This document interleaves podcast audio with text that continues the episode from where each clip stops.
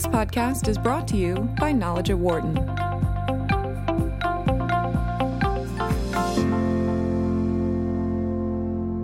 The debate over immigration has tended to focus on the impact it's having on jobs and wages, but that doesn't show the complete picture, according to new research from here at the Wharton School. A more complete picture would also include things like innovation and as well capital investment. The research shows that immigrants actually can influence a firm's investment and operations decisions, particularly regarding their home countries. They also account for roughly a quarter of entrepreneurs in the U.S. right now. This suggests that policymakers maybe should consider consulting with firms before making decisions regarding immigration that could impact some of those businesses. With more on this topic, we are joined here in studio by Exequiel Hernandez, who's an assistant professor in the management department here at the Wharton School. We should note, by the way, that his research was done in conjunction with the Penn Wharton Public Policy Initiative. Zeke, nice seeing you. Thank you for coming in today. Thanks for having me. So, why has the conversation around areas of innovation and capital uh, capital investment tended to be pushed to the side a little bit? Well, I think the the easy but incomplete answer would be to say that it's uh, it just fits the the political expedience or rhetoric, right, with uh, with some of the nationalist sentiment. But I think there's something uh, more basic, and it's just that we should care a lot about jobs and wages, and that's the most visible part of the economy, right. I think, for normal people. Uh, so the problem isn't necessarily that we talk about how immigrants affect jobs and wages, but uh, one that we have an incomplete picture, and also that the facts that are being uh, thrown out there about how immigrants affect jobs and wages are not correct. Uh, and the other part is just that the research showing how immigrants affect innovation and capital investment is newer, so it just hasn't had enough time to disseminate. So I think it's in part the responsibility of people like me to you know spread the word. Well, let, us for a minute t- talk about the capital investment side and how that narrative is not being spoken about enough, and where the impact really is. Yeah. So uh, what research is showing, mine but also others, is that there's a pattern that goes something like this, and this is true in the U.S. and true in uh, other countries uh, what happens is a group of migrants starts moving into a certain place, think a, a city or a state, and eventually they're going to form uh, a cluster, right? Um, those migrants aren't isolated from their home, so they communicate back and forth. They bring ideas, they bring skill, uh, they bring some of their own money. But the part that's not talked about is that uh, a few years later, companies from their home country actually follow them into that place and set up factories and retail stores and research centers, and they, they make productive capital investments, and those factories and stores employ not just uh, immigrants, but they actually employ more Americans than immigrants. So, uh, my favorite recent story is actually one um, from someone you had on your show recently, Andrew Seeley, where he talks yeah. about Hazleton, yeah. Pennsylvania, right? And Hazleton uh, now uh, is about 50% Hispanic, but in the 90s it wasn't. Yep. So it got a huge influx of immigrants in the 90s. And about 10 or 15 years later, there's four Mexican owned factories that employ mostly American workers. So that pattern of migration being followed by uh, foreign investment capital that comes into the U.S uh, is not talked about, but it's a it's a very common pattern. For people that, that are listening to us around the country, Hazleton, which is north of Philadelphia by probably about two hours, I believe, that has been really one of the, the most important areas in this state where the question of immigration has really been playing out over the last couple of years. Right. So Hazleton has been kind of the bellwether, right, for a lot of uh, what's what's happened, you know, in, with the debate of, you know, are immigrants good for the economy? Are they right. stealing jobs or not? And I think what Hazleton has learned is that, um, you know, overall in the long run, especially immigration is very, very positive to revitalize areas, to bring foreign investment, to create novel products, novel services.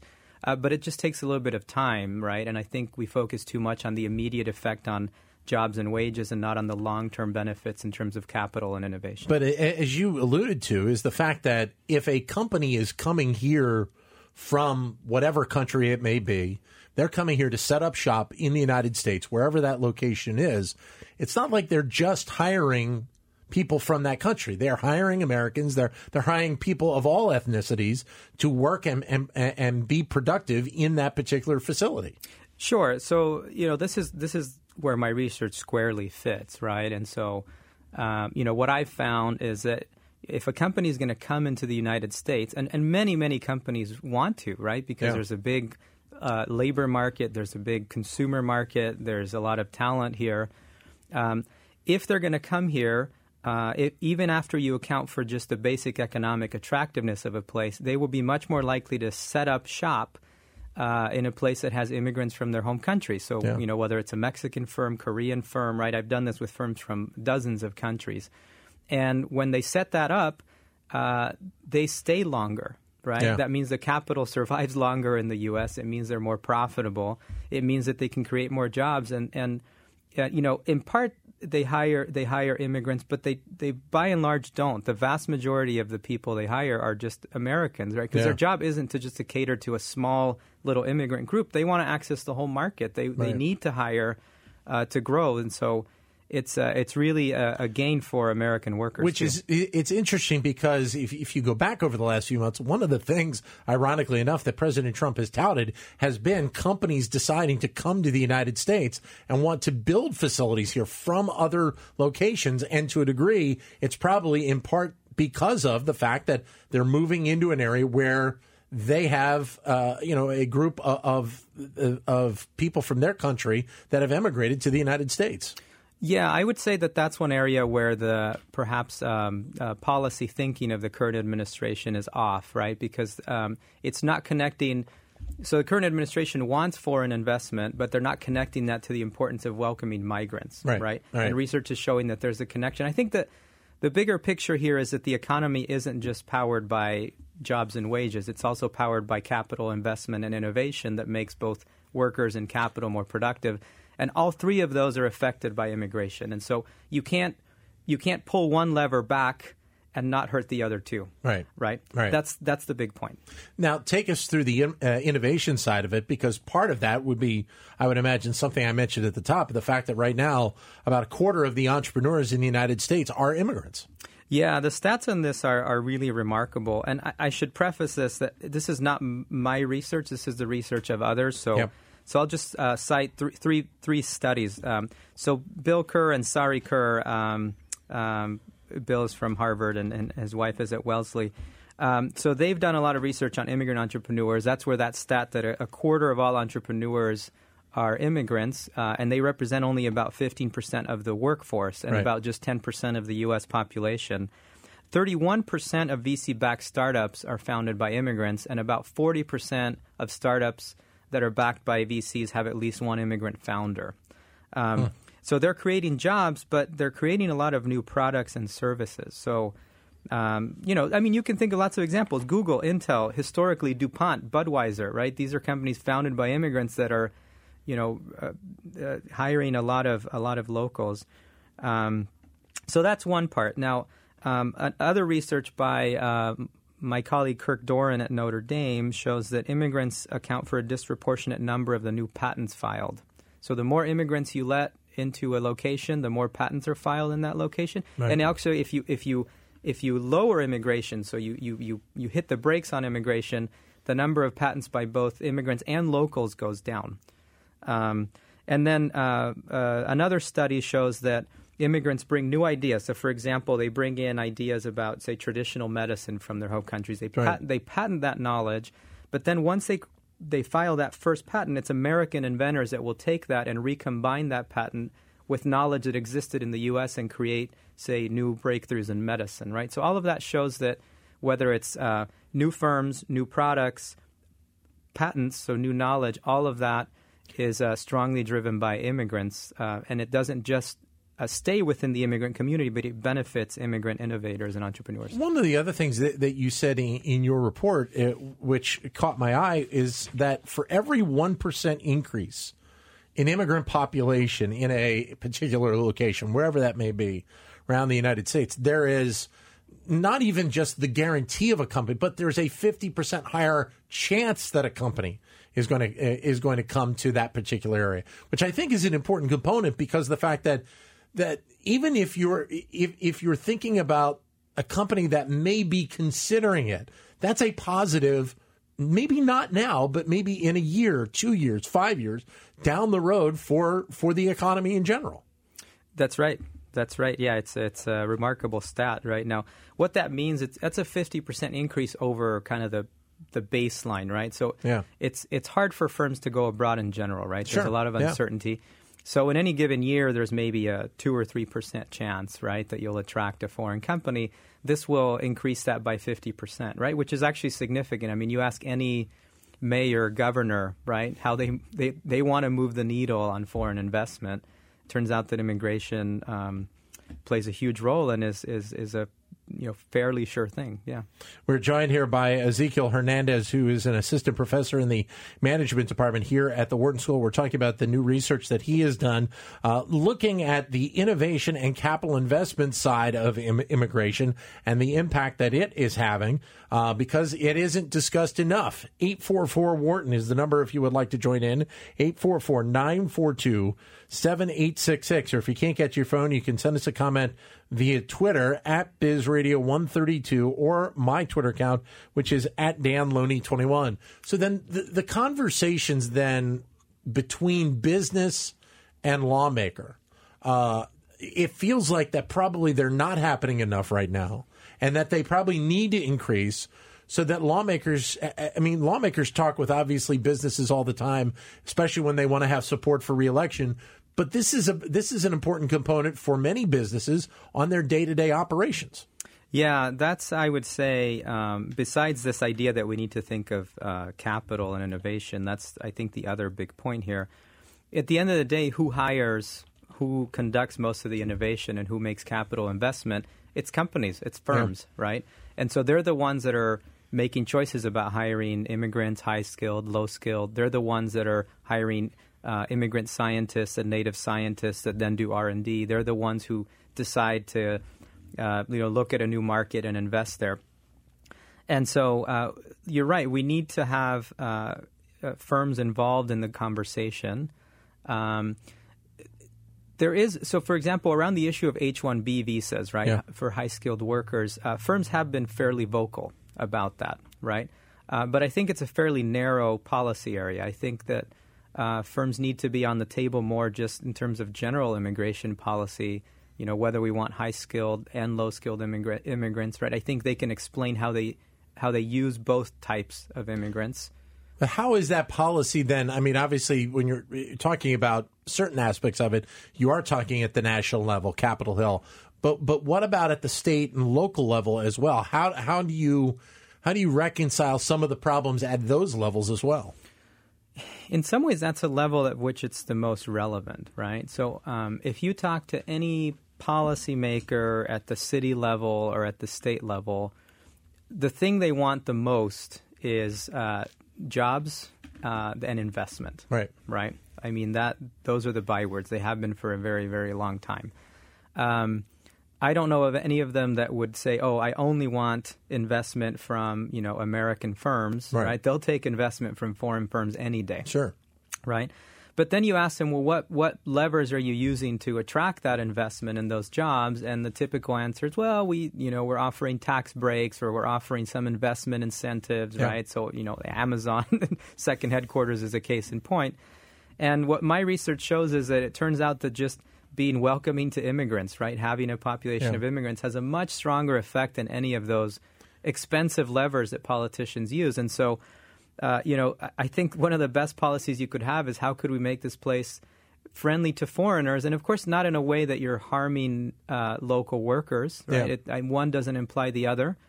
Um, but you know th- that that will do more for you in the long run. Now, this is a long-term investment, right? So this Yeah. is not something that will bear fruit in one or two years.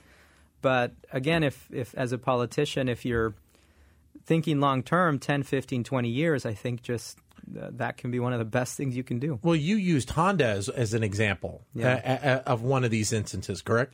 yeah so that's a in some ways a classic story so honda uh, you, you know honda by now is legendary in the us has been really successful but back in like uh, the early 1950s honda was a fairly small motorcycle company Yeah. right and they wanted to come to the us Uh, and this reflects the uncertainty that any company investing abroad has. They they weren't sure where to go. They weren't sure what the market needed. Right? There's a lot of uncertainty. So they decide um, that they wanted to go into Los Angeles, uh, and in part because there was a, a, a, reasonably big Japanese community there, yeah. and they thought, well, we can we can learn something from this community. We can start. We can use it maybe as a gateway into the rest of the country. Um, you know, and, and as they say, the rest is history. Honda uh, figured out right how to really successfully uh, sell these kind of small scooter like motorcycles and moved into the auto sector. But had it not been for immigrants, uh, I'm not saying Honda would have never come, but maybe it would have been later, or maybe it would have been harder for them. Yeah. Right? So that's just a good example. And you know, it's hard to say now. I mean, Honda, by and large, uh, is, is is is in many ways an American company after Yeah. this long, at least in the U.S. I'm not saying they're not a foreign company at all, but they they're certainly not catering to the Japanese in the U.S. only. Which is interesting when you use the example of Honda because think about the timing of it. You're talking about within a decade of the end of World War II. And obviously, during that period of time, the relationship between the United States and Japan was not very good. So you can turn that negative into a positive in a, for business, a decade is a, a at times a relatively quick turnaround. It is right, and that's also telling because I think Honda would have felt um, disadvantaged or, or or wary about going somewhere else. But LA was much uh, much more welcoming, perhaps, than other locations. In fact, there's another interesting uh, story surrounding Japan that has to do actually with American companies. So there's a study uh, by a professor named Lauren Cohen, who's at, at HBS, and what he found is that places that had um, unexpected increases in the Japanese population because of the you know these these horrible in, internment camps right Yeah, during yeah. World War II, but places like Arkansas that happened to get a camp and then some of the Japanese stayed.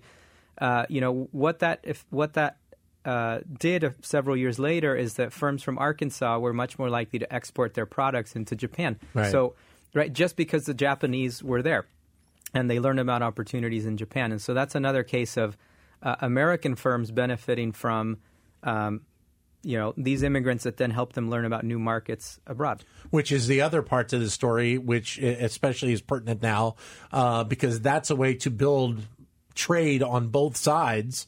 And obviously, trade has been a very important topic in the last several months as well.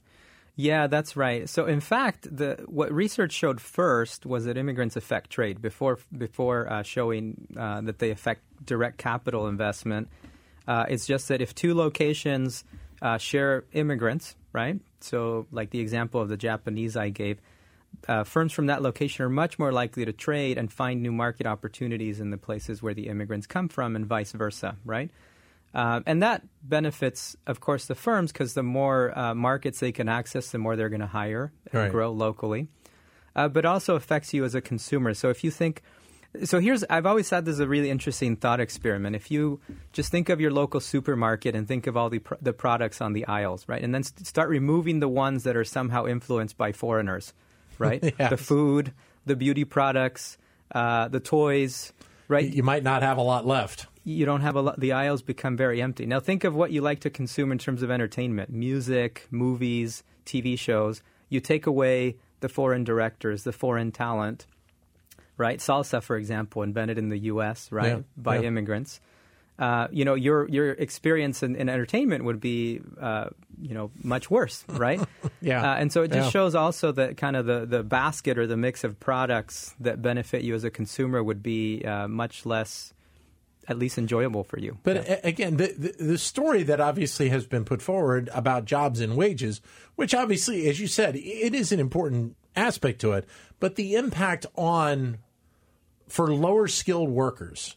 That's obviously been one of the narratives that, that has been pushed forward of the impact that it's having on those particular jobs. It's not as high as probably a, a lot of people are being told.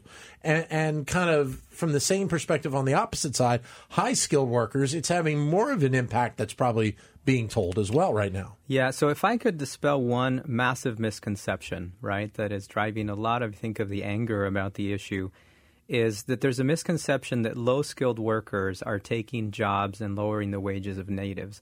There's a, a massive brick sized report by the National Academies of Science, Engineering, and Medicine. Anybody can download it. I think the title's I think it's the economic and fiscal consequences of immigration. Anyway, Yeah. you can read the state of the art there.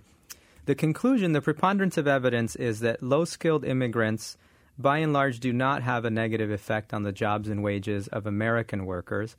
There's uh, a few dissenting scholars that suggest that there's a small negative effect, but even that's being de- debated. If any group actually suffers from low skilled immigrants, it's actually other low skilled immigrants, the ones that came before. So it's Yeah. not even American workers. Um, so the point is, you know, not that we shouldn't care about a, uh, if anything, a small proportion of, of Americans that might be affected negatively, but the point is that there's all these other pieces of the puzzle, right? And if we set immigration policy uh, based on the misunderstanding that low skilled immigrants hurt American workers, then we kill all the benefits that high skilled immigrants have, which you just mentioned. And, and high skilled immigrants have hugely positive effects on the jobs and wages of American workers. Yeah. And at first, that sounds counterintuitive because you're thinking, wait, this is like one job for another, right? Yeah, yeah. But the, the, the issue is that the skills and knowledge that uh, work that foreign workers bring are not identical to the ones that American workers have. They're complementary, actually. They're different and complementary. So you bring, say, a high skilled engineer or scientist that knows about uh, a certain, you know, diabetes research that will complement the skills that American workers have, and therefore actually create more jobs. And we have several studies that show that that when a firm hires a high skilled immigrant, it hires uh, uh, more than one uh, also American worker. Uh, you know, and on top of that, then there's the capital and innovation things that we've been talking about. Yeah. So we need to think of the net effect, and the net effect of migrants is unambiguously positive. Uh, you know, and so and so again, I, I just wish we could dispel that concern about low skilled migrants. Well, the other part to it is when when you look at the monthly jobs reports numbers that we see here in the U.S. right now, for the last four or five months or so, we have seen reporting that we now have more jobs available than people in the workforce eh, Right. are, that are looking for a job. So that would seem this is it feels like a case of A plus B equals C, where if we have this wealth of jobs that are available at whatever level those jobs are actually at, to be able to have whether it be people that are, are citizens of the United States or immigrants coming in, you've got the opportunity to fill a lot of these jobs. Exactly. Yeah, and the key word again is complementarity, right? It's it's not you know i- immigrant workers are not identical to American workers in terms of their skills and interests, even the jobs that they want, right? And so they'll fill different jobs. They will fill different roles within a company that will then allow that company to hire more American workers. So uh, we we need to shift the conversation from immigrants being identical or substitutes uh, to being complements. But even though we're talking about the people that obviously are making this impact, it, it, it does feel like going back to something we said before that a way to really have this change is going to be through the companies themselves Correct. and the companies themselves going to their to their legislators, whether it be at the state level or at the federal level, and say, "Hey, listen, here's what's happening. We need to change it to this." So that we, it can be a benefit to to our state, because I think a lot of people think more on the state level than they do at times on the federal level. Uh, I agree. I agree. Yeah, and, and you know, I, I understand that. Um, you know, being someone who studies management, that this is tricky for companies, right? Because they don't want to uh, stick their necks out, right, and and uh, uh, have some of their constituents uh, or customers uh, boycott them, right? Yeah. Because they might have different opinions about migration. But I think you know, if we just present the facts and have civil dialogue, I mean, I, I still hold out, right, that that, that can help. Uh, and I think I think companies are trying, but um, uh, maybe this research can complement the efforts that companies are making.